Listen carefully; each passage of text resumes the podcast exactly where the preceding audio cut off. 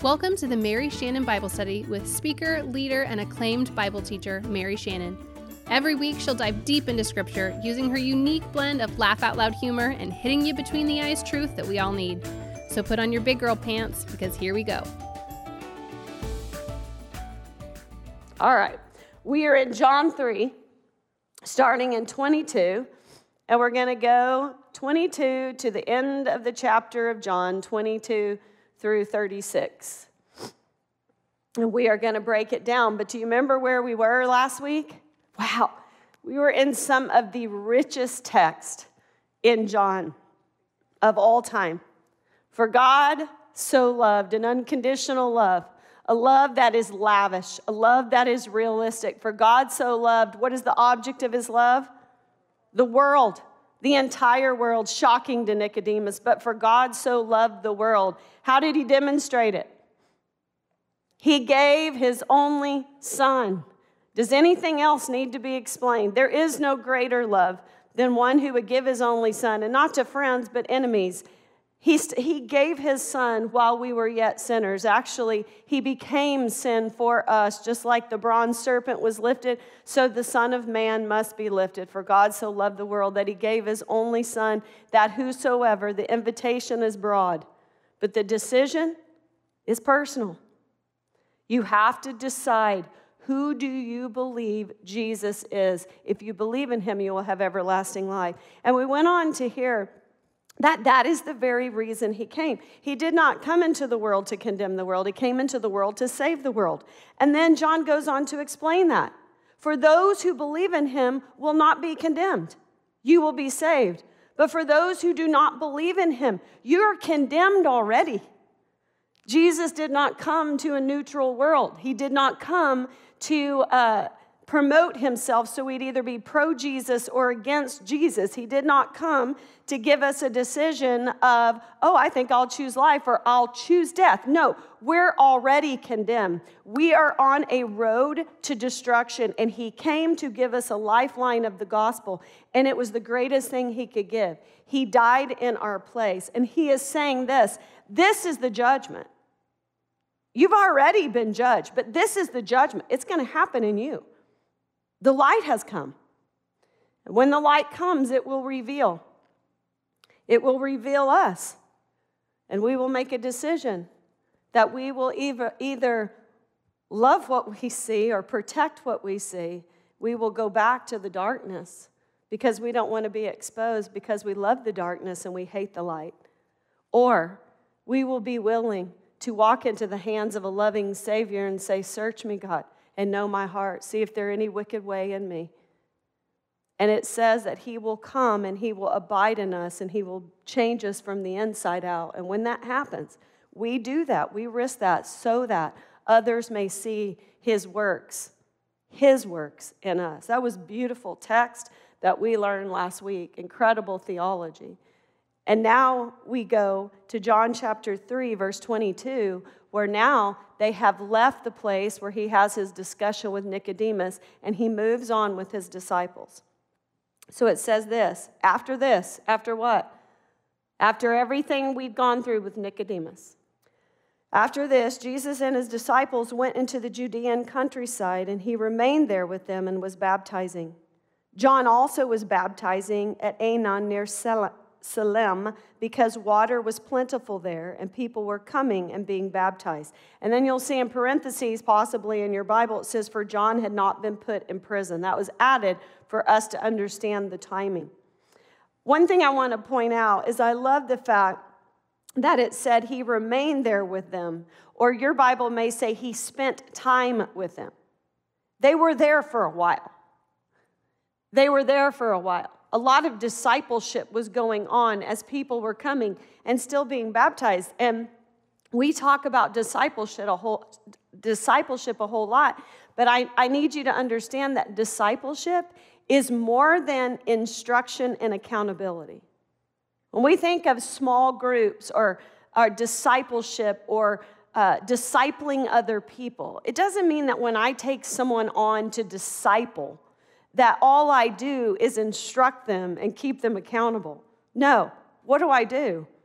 I spend time with them. Basically, they, they abide with me and I abide with them. And honestly, we can learn from each other, but even in mentoring, you are abiding together. You're living life together because what do we know? We learn a whole lot more by observing and being with people than just merely instruction. I mean, we talk about this with our children. They learn more by watching us and being with us and imitating us than they do by a lot of our instruction. Plus, don't you, haven't you ever recognized the fact that the more you hang out with someone, the more alike you get? Like you can finish each other's sentences. Um, you know that you can also tell, like when you think about your children, you can tell what friends they're hanging out with, right? You're like, ooh, I know who you've been hanging out with because I can hear that kid coming out of your mouth right now. And obviously, you've fallen and hit your head and you think that's okay in this house because it sure isn't. Right? How, I mean, am I the only one that sasses like that? I'm like, mm, no. That might be okay there, but it is not okay here. But you know what I'm saying. And so it is. It is about spending time. We get a portion of what Jesus said to his disciples, but they said if, if we wrote down everything he said and did, we wouldn't have enough room. We, there aren't enough books in the world to write it down. And so he spent time with them. It's interesting because the synoptic gospels do not include this section. They do not even begin the story until John has been put in jail. So I find it interesting that John the, John the Baptist has been put in jail. I find it interesting that John the Apostle includes this especially because, to be quite honest, it's not the, the best scene. I mean, when we read this scene, we see that there is going, it's going to reveal a problem. But you know what else it's going to reveal? A proper heart. So, by telling this story, I think the Apostle John is really giving quite a tribute to John the Baptist because these are going to be the last words of John the Baptist that are revealed in the book of John. And so it's like a tribute to him, like, look at this man's heart. So, although we see kind of an ugly problem, in the midst of that, he highlights this beautiful, humble heart of John the Baptist. And here's what happens verse 25. Now, a discussion arose between some of John's disciples and a Jew over purification. And they came to John and said to him, Rabbi, he who is with you across the Jordan, to whom you bore witness, look, he is baptizing, and all are going to him. I love how they call this a discussion. I wonder what kind of discussion it was. Right? Have you ever said that to your kids? We're not arguing, we're having a discussion. Okay?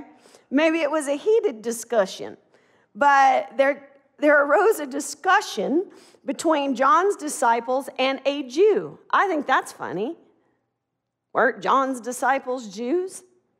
So, why does it say a Jew? We've talked about this before, actually, in this gospel, because when they say a Jew, they're talking about a certain group of Jews. So, it typically is about the religious establishment. And so they say a Jew. So they have this discussion with the Jew. And what is it over? Purification, ceremonial washings, all right, which were part of the old covenant. You remember the old marriage covenant? Um, the portion you probably have memorized, the marriage covenant, the Ten Commandments, right? Love me and only me. What's next? Get rid of all your old boyfriend's pictures, no images, no idols. Honor my name. Why? Because you're going to bear it. Make me the most important thing in your life. Remember the Sabbath. Give me a date day every week. Do you remember that? Beautiful. And if you're going to be if you're going to marry me, be like me.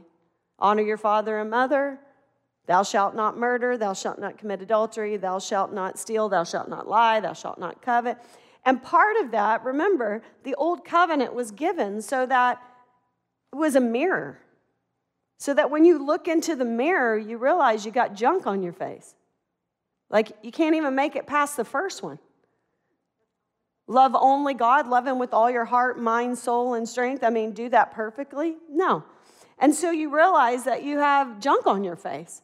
And so when that happens, you know you need a washing. The law doesn't wash you, The law reveals that you need a cleansing. And part of the old covenant was that there were all kinds of ceremonial cleansing in the old covenant because we were sinful and they were repetitive. I mean, if you think about it, even Moses, when he went up to spend time with God and he came back, do you remember what his face looked like? It was glowing from the glory of the Lord just to be in his presence. I love that. That's a whole journal entry right there. Are you with him enough that you glow with his presence? But if you remember, he had to veil it. Do you remember why? So they wouldn't see that it's going to fade. I mean, that, that would be depressing. And so they would not see that the glory would fade because this was something that was going to have to be repeated, this cleansing, because we were imperfect. We had not been washed. But all of this was begging for and looking for its fulfillment in the new covenant, where we recognize our sin and we long for true, complete washing. John's baptism wasn't about ceremony, it was about what? Preparation. It was about the realization that the old covenant wasn't getting it done. It was about the realization that we needed a new heart. Not a heart of stone, but to be replaced with a heart of flesh. We needed complete washing. We need to be made new. And John's baptism was just preparing your heart to receive that. Well, I'm to tell you what, this Jew, he didn't recognize his need. And so, in my opinion, what he's doing, and this is just my opinion, so write it in pencil, okay? Um, what he is doing is he doesn't recognize his need and he doesn't want to hear about it anymore, so he's deflecting. This is what he does. I believe in order to deflect attention off of him, he may have planted a thought in John's disciples' heads, which I'm sure he did so in a very arrogant manner which I hate, don't you? I'm going to tell you what arrogance makes me mad, and then it makes me act like an idiot, and then I'm no better. I hate when people are condescending to me. You know what I'm saying? I, I, I cannot stand it. I don't know what it is, but it sets me off. I remember I was in a parent teach, uh, no, I was in a conference with other teachers one time, and we were all around the table, and there was this, I don't know why I'm telling y'all that, but let's just get to know each other. And we're, uh, it's not in my notes, but we're all at a table we're having this teacher conference. And uh, there was this one teacher who always thought she was the boss whatever we let her. But and so we're having this conference and i was talking to the other teacher beside me about what had just been brought up and we were just kind of whispering. And she looked over at me and she goes shh y'all. In the name of jesus. And i couldn't contain myself i looked over there and i go did you just shush me? And she and everybody else was like, oh, she spoke to the kraken. You know what I mean? Like I'm like, uh, did you just shush me? Because yeah, don't shush me. I mean, it, I, it just got all over me. I thought she's about to see a redneck. It's about to be on. But can't you imagine the tone of voice this Jew was talking to them? And I believe he probably did it pretty arrogant he probably embarrassed them in front of the crowds that were there. I'm sure he questioned their authority. But what I believe he said was this Hawk Power version. Hey, by the way, you guys, y'all aren't the only ones selling this kind of baptism. And by the way, the other guy, he has a much bigger operation than you do. Ooh, and man, it worked. Oh, how fast we can take a dive. One second, we can be preaching and preparing others' hearts to soften and have repentance. And the next minute, someone can shush you, and all of a sudden, you turn and it's like, and all of a sudden, their hearts became hard out of comparison and they were filled with jealousy. Oh my gosh, to such a point that they go even back and, in some ways, may blame their teacher. Why? Because he's the one that pointed to them in the first place and encouraged others to follow him. So they go Uh, did you notice there, and it might be something fun to write in your margin so you realize it every time you read it. Did you notice that they didn't even use Jesus' name? The guy on that was with you on the other side of the Jordan? Like you don't even want to say his name? Or the fact that they talk about that you testified about, but yet they don't even acknowledge what the testimony was? What was it? He's the Christ, and I am not. I mean, y'all, they're bad. They're completely out of their mind. They're off track. This comparison has brought such a jealousy in them. They won't even, they don't even want to see the truth. They don't want to acknowledge, acknowledge Jesus' name, nor the fact that he is the Messiah and John is not. All they're focused on is the phrase, everyone is going to him. I've said before, Ed Mylett, he's this podcaster, y'all probably don't know him, but he made a statement one day and he said, um, pretty much every area of your life where there is unhappiness or discontentment, there's probably comparison. I think comparison highlights our lack or what we think we lack. And it can create a jealousy in our hearts that I'm going to tell you what can take over. We know this. We studied Saul. It can absolutely take you over until you don't even look like who you really are. You don't even acknowledge Jesus in the moment because you have been so taken over. But by the way, there's nothing new here.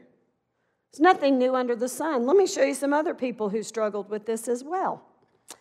The Pharisees, okay, the one that right now is instigating, who is deflecting, they struggled too.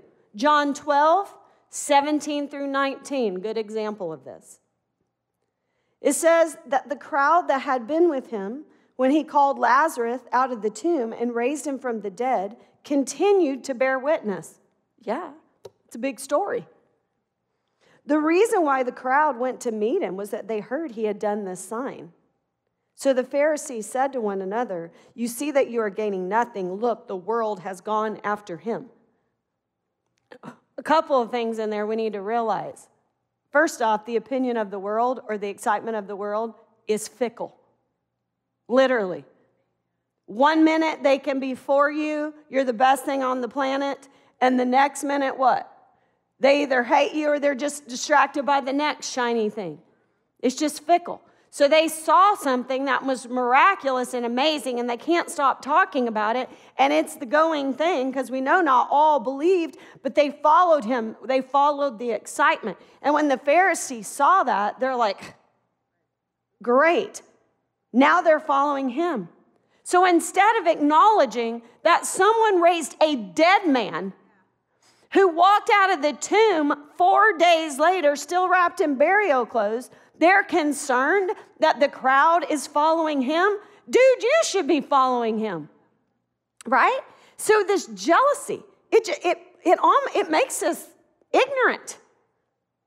Another one, Numbers 11. This may not be a story you know at all.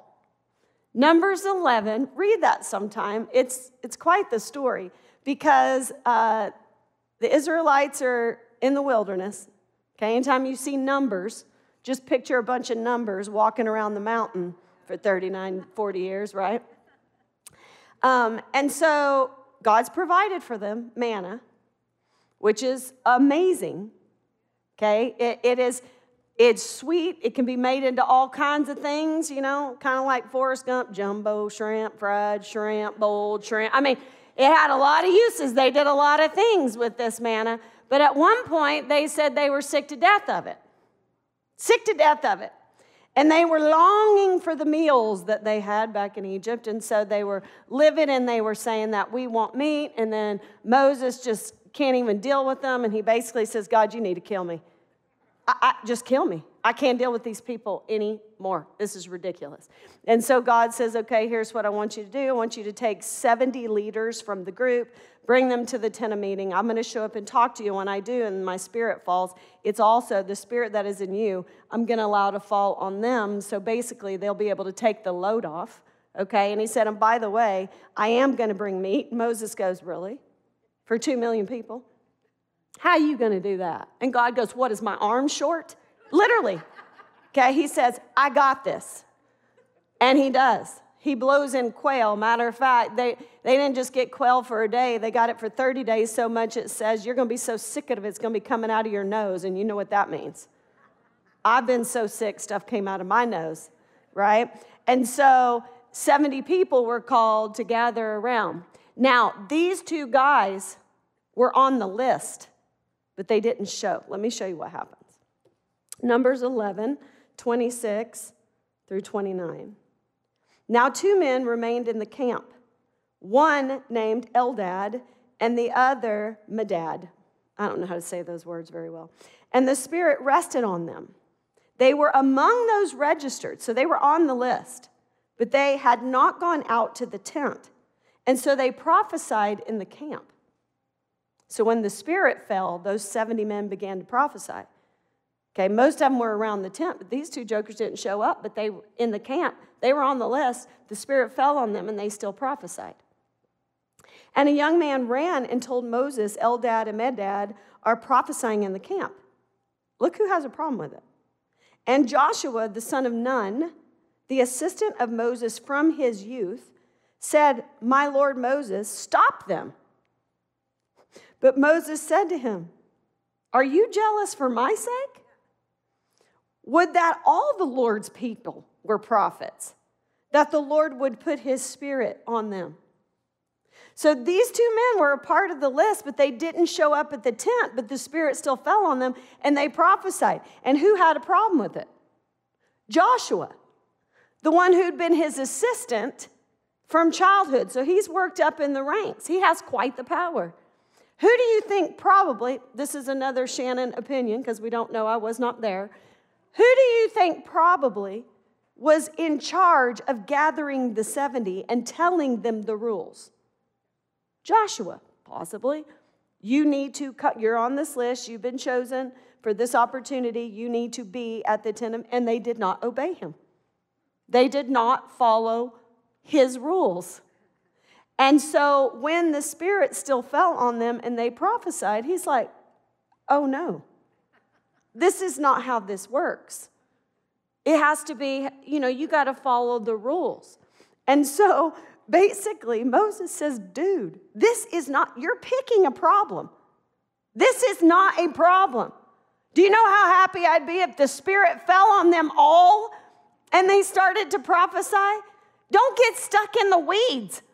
Okay, some came to the tent, two stayed. They still prophesied. Praise God. I still have 70 people who can help take the load off. Isn't it crazy how we get? Jesus' own disciples struggled with it. Mark 9 38. John said to him, Teacher, we saw someone casting out demons in your name, and we tried to stop him because he was not following us. But Jesus said, Do not stop him, for no one who does a mighty work in my name will be able to soon after speak evil of me. They're like, Jesus, this guy is not on our team. He didn't go to our church. How's he making such an tell him to stop it? This is a competition we got going here, right? And he's like, Are you serious? First off, anybody that can cast out a demon in my name and it works, he is on my team. He wouldn't be able to do it right? He's not going to then turn around and curse the name he just used to cast out a demon. You're, you're missing the point. One of the, my most favorite things that CCV ever did, ever, ever, ever, that I was like, this is where it's at. Is that it's not uh, it, it's not about uh, what was it? Not about us campaign where we literally gave millions of dollars to help other churches reach the valley. We're on the same team. And so we get eaten up by this comparison and jealousy. Luke 9 49 says the same thing. Matthew 16 21 through 22 says this. This is a whole nother slant. It says, From the time Jesus began to show his disciples that he must go to Jerusalem and suffer many things from the elders and chief priests and scribes and be killed, and on the third day be raised, Peter took him aside and began to rebuke him, saying, Far be it from you, Lord, this shall never happen to you. What? So Jesus is preparing them for what's coming, that things are going to change. There is going to be a shift. Suffering is coming, hard times are coming. Like, this is a period, this is a season preparing for this suffering. And Peter's like, mm, no. Yeah, I don't want suffering. No, no, that's not going to happen. I don't want change. I want it to, to stay the same. I, I don't want to experience loss. No. John's disciples do not like the fact that Jesus is now baptizing, just as they are, but with greater success. You know why? They see the end in view for themselves and their ministry. They don't want change, they don't want loss. But that's what God meant for it to be. I have a question.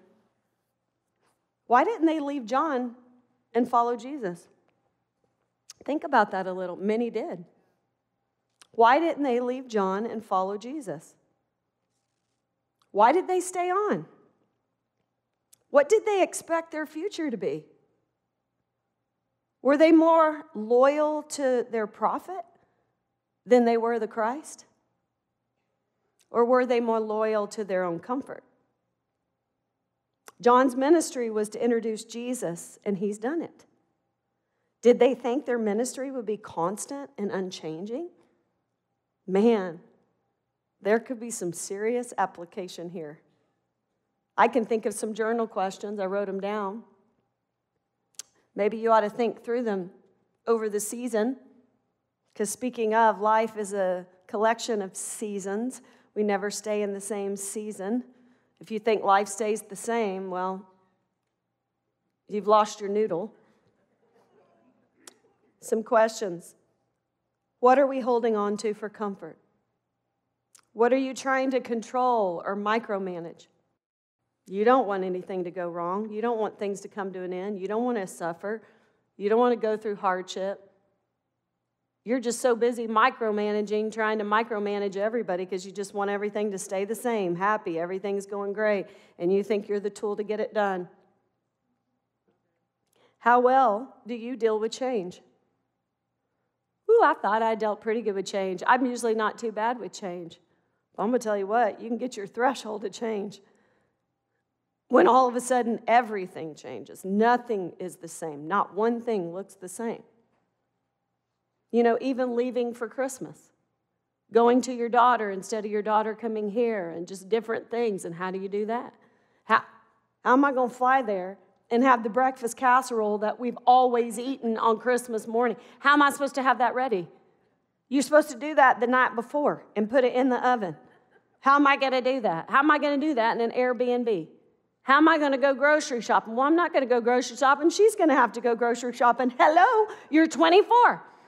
Pack it, get the Airbnb ready. Mama's coming in Christmas Eve. Like, I mean, you know, little things, but change and change and change and change. How well do you deal with change? How much do we place our identity in what we do? This took such a hold on them that they even refused to mention Jesus. They refused to acknowledge him and who he was. Man, by holding on to the old, they were missing the incredible blessing of the new. Can you think of a time when you were forced to make a change and yet it turned out to be the best thing for you? Because they're going to be forced. Because eventually John's going to be put in prison and he's going to be beheaded. Their leader. Their leader is going to retire and die. You know what? One thing, sometimes we're forced to make a change. I think COVID has done that. I don't think uh, COVID stinks. It enrages me. You know, I, I get that. But it has forced us to take a look at a lot of things. For some people, it has literally changed the trajectory of their lives. It, it's going to change their career because they're going to go back and their career's not going to be there. And they're going to have to decide are they their career? Is their identity what they do? It's going to change possibly like how we do ministry in many ways. I mean, all kinds of things. It's changed who we rely on. because we've lost, lots of people have lost their job. It's one thing to say you rely on Jesus, it's another to have to. I mean, there's all kinds. It's also made us sit and realize what our families really like, or what our marriage is really like, or what we're really like, because we have to sit with ourselves for so long. I mean, we're forced, sometimes change is so hard and suffering is hard, but what can come out of it can be pretty amazing. John must remind them of what he has already said. They need to be reminded. Do you know how much we need to be reminded? I picked three of a jillion verses that talk about being reminded. Romans 15 15. But on some points, Paul says, I have written you very boldly by way of reminder because of the grace given to me by God. What is he saying? On some issues, I have been very bold with you to remind you of the grace of God. 1 Corinthians 4:17. That is why I sent you Timothy, my beloved and faithful child in the Lord, to remind you of my ways in Christ, as I teach them everywhere in every church. 2 Timothy 2:14. He, com- he commands, remind them of these things and charge them before God not to quarrel about words, which does no good, but only ruins the hearer. Gosh, we need reminding. Honestly, for a lot of you, that's all I do. You come here every Tuesday, and to be honest, at church, I go to church. Most of the time, they're teaching something in many ways I know. But they teach it, and it's like a reminder. It hits to my heart. We all need to be reminded. That's why it says, don't neglect assembling together. We need reminders. And can I tell you, we need reminders, especially when we're stirred up, right? It says, remind them of these things and charge them before God, not to quarrel about words. We need reminders especially when we're filled with emotion. We need that, like these disciples are right now. They're fired up. We need someone to get in our grill and to remind us what we know. Or maybe we're anxious over something. Or maybe we're grieving and we need to be reminded of the hope. We all need reminders because I'm gonna tell you, emotion, it's hard. So John answers them and he says, a person cannot receive even one thing unless it is given him from heaven. You yourselves bear witness that I said, I am not the Christ, but I have been sent before him. He's reminding them. You need to understand something. This ministry, it is a gift. I don't deserve it. It was given to me. It has always been his plan, His way, His words. I've told you this. I'm not the Christ. I was the one pointing to Him. Paul says the same thing in Romans 1 and in Ephesians 3. In Romans 1, Paul says this Paul, a servant of Christ Jesus, called to be an apostle, set apart for the gospel of God, which he promised beforehand through his prophets in the Holy Scriptures concerning his son, who was descended from David according to the flesh, and was declared to be the Son of God in power according to the Spirit of holiness by his resurrection from the dead, Jesus Christ our Lord, through whom we have received grace and apostleship to bring about the obedient faith, the obedience of faith for the sake of his name amongst the nations. I need to remember that always. That ministry, my ministry, it's not my ministry, it's his ministry. Which I need to remember so my heart never gets arrogant, and I need to remember so my heart never gets overwhelmed. Because it doesn't all fall on me. It's his ministry, I'm a tool. That's it. Ephesians 3 7 says, Of this gospel I was made a minister according to the gift of God's grace, which was given me by the working of his power. We all have a ministry. We all have gifts, and the gifts were given to us to be given away. They were never ours to hold on to and boast over. He's like, somehow along the way, you guys have forgotten. This Jew has gotten you stirred up, and you've lost your ever living mind because I've told you, and I've told you plainly. I was given this. This is a gift. It's not about us, it's about Him. My job has always been to point to Him, and I did. I'm not the Christ. And he reminds them that this ministry was never intended to highlight them. Let us not pass up on this application. All we have and all we do have been given to us by God. I loved this series at church. We are not the owners, we are the general managers. And the minute you start thinking you're the owner, you're in real trouble. It's not ours, it's God's. We manage it. We may not have been sent before Christ to point to others, but I promise you, we've been left behind to point to others. That's our job. John the Baptist was the foreteller. I mean, he, he told of Jesus' coming, but why do you think we're left behind? Especially now. I'm like, I don't want to be left behind. I mean, I'm out. I'm ready to be out. So the only thing that could possibly be worth leaving me behind would be for me to point others to the way and trust that when I get there and I look backwards, it will seem but a moment, although it seems for freaking ever to me right now. You have been left behind for a purpose. Are you fulfilling your purpose?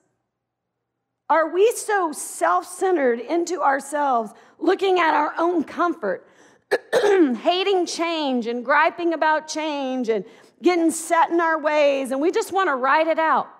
We don't want to do anything different. We don't want anything uh, shuffled up or messed up. We just want comfort. We don't want to suffer. We're going to ride this puppy out. Wrong.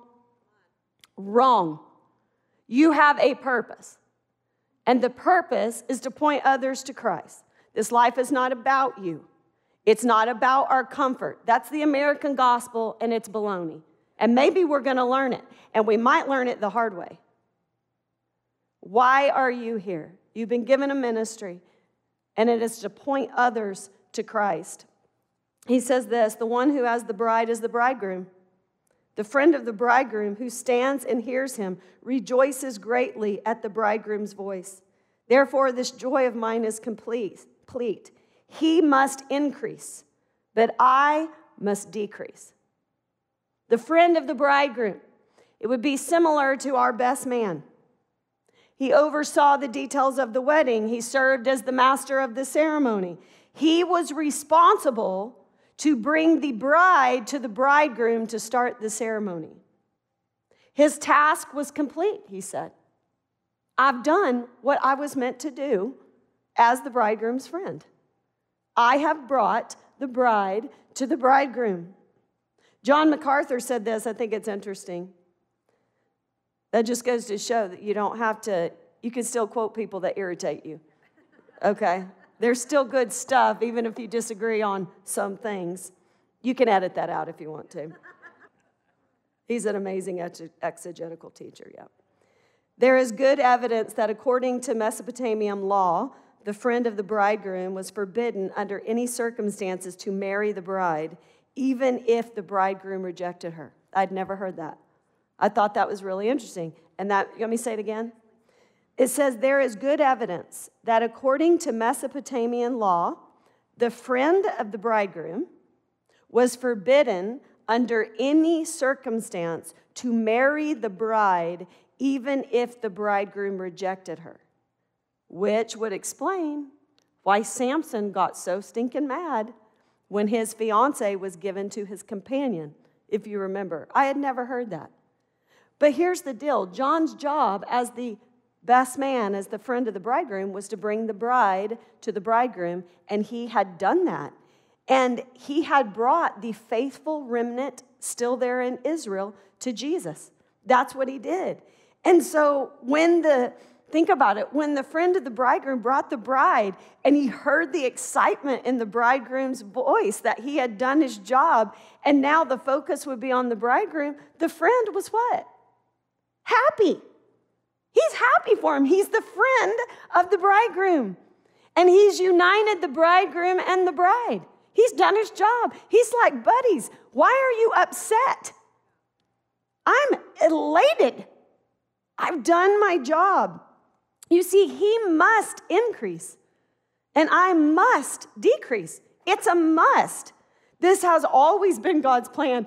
And matter of fact, if you don't understand this, you think you're mad now? You ain't seen nothing yet. If you're mad because some crowds have shown up at the beginning for baptisms, you have no idea what he's about to do. Crowds, change in the world? Are you kidding me? He must increase. Therefore, I must decrease. He who comes from above, he starts to break down these verses. He reteaches. Some people think that this is not John the Baptist speaking. Some people think this is John the Apostle um, commentating because they think John the Baptist would not have had this kind of insight. But I got to tell you, John the Baptist had the insight of, Behold the Lamb of God who takes away the sins of the world. So I'm going to keep it in context. And I'm going to suggest that John the Baptist, under the inspiration of the Holy Spirit, explained the following things He who comes from above is above all, and he who is of the earth belongs to the earth and speaks in an earthly way. He who comes from heaven is above all. From above, is the Greek word anothen, A N O T H E N. It is the same word translated as born again. So, what it is talking about is that he has, remember, to be born again, to be born of spirit, physical birth, spirit. I mean, physical birth, physical, spirit births spirit. And this is saying he has a heavenly origin. He is physical and he is spirit. He is from heaven. Earth here is the word cosmos, and it's the word for world. It has no negative moral implication. It is merely referring to human limitation when it says that. So, in other words, John is saying, well, he didn't say this, I'm going to say this. John was amazing. I mean, we know about John the Baptist that it says he was filled with the Holy Spirit in his mother's womb. Okay? We also know that Jesus said he's the greatest man ever born of woman. Okay? But at the end of the day, although he was powerful, he was a powerful teacher, he was persuasive, he was self disciplined, he was all in, he was still what? He was still man. And because of that, the power of the Spirit was limited because of the flesh. But as far as Jesus, oh no. He who comes from heaven is above all. There is no limitation on him. He is God wrapped in flesh. No limitation. In 32, it says, He bears witness to what he has seen and heard, yet no one receives his testimony. In the Old Covenant, God spoke through men, He spoke through prophets. Hebrews 1 1 through 3 says this Long ago, at many times and in many ways, God spoke to our fathers by the prophets. But in these days, he speaks to us by his Son, whom he appointed the heir of all things, through whom also he created the world. He is the radiance of the glory of God and the exact imprint of his nature, and he upholds the universe by the word of his power. If you ever get in a discussion about the deity of Christ, the book of John is the place to come. Hebrews 1 1 through 3 would be another great place to come. What is this saying? He is fully God in flesh, no limitation. All things have been given to him. He has authority over all things. Before Jesus, it was all secondhand information, but Jesus is speaking firsthand. This is eyewitness knowledge of the heavenly things. John 3 11. Truly I say to you, we speak of what we know and bear witness to what we have seen, but you do not receive our testimony. Those were the words he spoke to Nicodemus. John 8, 25 through 26. They said to him, Who are you? Jesus said to them, This is the Pharisee speaking, and then Jesus. Jesus said to them, Just what I've been telling you from the beginning. I have much to say about you and much to judge, like I got you figured out. But he who sent me is true, and I declared to the world what I've heard from him. Like, I've got you figured out. Why is it taking you so long to figure me out? I've told you from the very beginning who I am. I am the Son of God. I've not only said it, people have said it about me, and every single thing I've done has proven the authority of what I've said. John 15, 15. No longer do I call you servants for the servant does not know what his master is doing, but I have called you friends. For all that I have heard from my Father, I have made known to you. The Father has given him all, no limitation. He has full knowledge. And who has he given it to? John 7 46. And the officer answered when he was inquired, No one ever spoke like this man. Although Jesus' testimony is firsthand, they would not receive it. John 5 42 through 44. I know I'm giving you a lot of uh, scripture, but the Bible teaches the Bible. And I promise you, it'd be awesome if over this next few weeks that you're off, if you would really go back and meditate on some of these scriptures, especially in this season where Jesus, the Son of God, was born. We're celebrating him. John 5, 42 through 44, but I know that you do not have the love of God within you. I have come in my Father's name, and you do not receive me. If another comes in his own name, you will receive him. How can you believe when you receive glory from one another and do not seek the glory that comes from only God? He's like, Are you kidding me? I came. I was the light of the world. Everything I told you was true, and I proved it by what I did, and you refused to believe. Yet some other guy can come in his own name, and you believe. Why? Because you receive glory from one another. Because you care more about what the world thinks than what I think. John 12, 37. Though he had done so many signs before them, they still did not believe in him. And wasn't this the whole prologue of the book of John as we opened it up? John 1 9 through 11. The true light, which gives light to everyone, was coming into the world. He was in the world, and the world was made through him, yet the world did not know him. He came to his own, and his own people did not receive him. Verse 33 in our text says, Whosoever receives his testimony sets his seal to this, that God is true. There's some hope. Basically, it is saying that most people will reject, but there will be some. There will be some that set their seal to this, that God is true, and that everything Jesus has spoken is straight from God and it is true. They have set his seal. In the ancient world, how did they set a seal?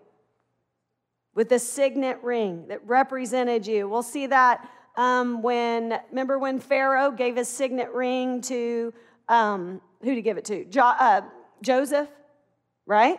He gave him his ring. He says, So whatever you seal, it's in my name. Uh, Esther, in the book of Esther, the king gave his ring to Haman. That was a scary situation, right? But basically, the seal says that I agree, I certify. In other words, in our language, I sign off on it. That's what it means. So those who believe his testimony thereby certify that God is true and he is speaking truth through Jesus. Jesus is who he says he is. Titus 1 2. In hope of eternal life, which God, who never lies, promised before the ages began. John 10 30. I and the Father are one. Matthew 17, 5. He was still speaking when, behold, a bright cloud overshadowed them, and a voice from the cloud said, This is my beloved Son, in whom I am well pleased. Listen to him. What more do we want? 1 John 5, 10. Whosoever believes in the Son of God has the testimony in himself. Whoever does not believe in God has made him a liar, because he has not believed in the testimony that God was born, that God has borne concerning his Son. Verse 34 of our text For he whom God has sent utters the words of God, for he gives the Spirit without measure. He is God in flesh. Colossians 2 9 for in him the whole fullness of deity dwells bodily. Verse 35 The Father loves the Son and has given all things in his hand.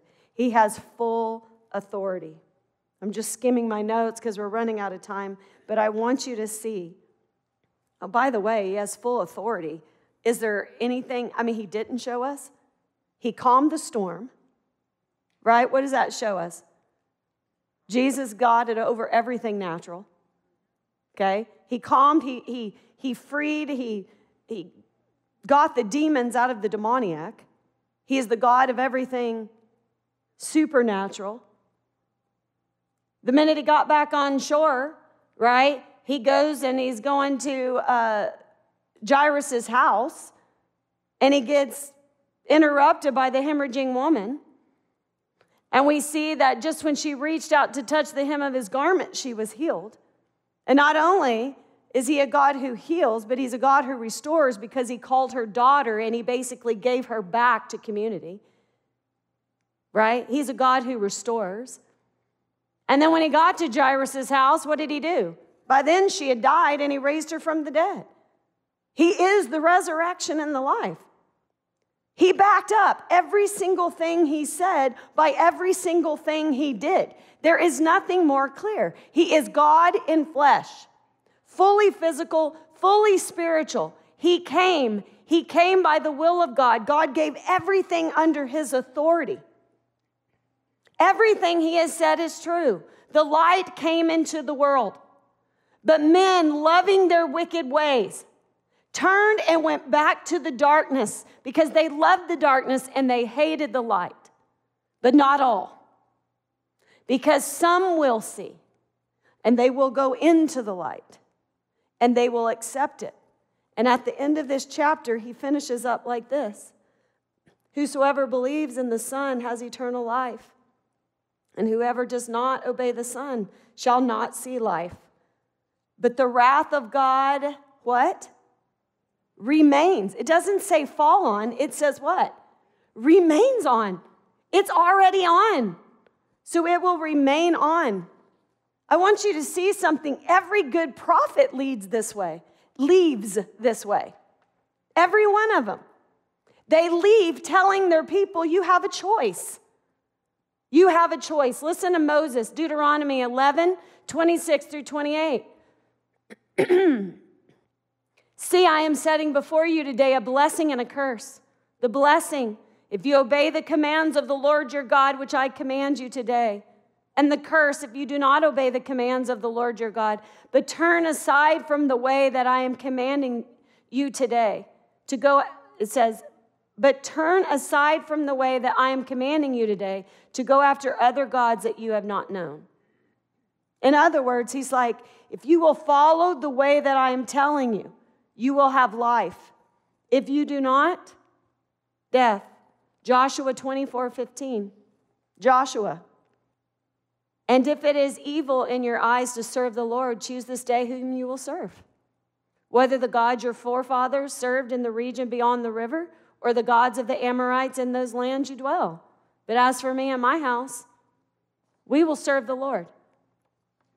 Elijah, 1 Kings 18 through 21. And Elijah came near to all the people and said, How long will you go limping between two different opinions? If the Lord is God, follow him. And if it's Baal, then follow him. And the people did not answer him a word. Every good leader, every good prophet, every good teacher will bring you to the point where they will say, The bottom line is this Whom do you serve? Who do you believe he was? The light came in. The light came into the world. A star showed the wise men. The glory of the Lord shone all around the shepherds. The Savior has come. And it is uh, it's us. We have to decide. The invitation is broad, but the decision is personal. Who do you think he was? He is either God or he is a liar. He was not a good teacher. That's not what he did. He died in your place. The difference between every other religion and Christianity is the fact that we know we can't make it and we need substitutionary atonement. Something had to die in our place so that we could be born anew because man is spiritually dead. So let me ask you have you made the choice? Have you ever made the choice of who you really believe Jesus is? You are not promised tomorrow. You are not. And neither is anyone. So if you haven't made, if you haven't made the choice, today's the day. He came into the world so that you could see and that you could have life. And there are people out there everywhere in masks, shopping, doing their thing, and they have no idea that the condemnation is upon them. And we have the cure. We can't change a heart, but man, we can reveal the light to them and give them a choice. Whom do you serve? Let's pray. Lord, thank you so much for today.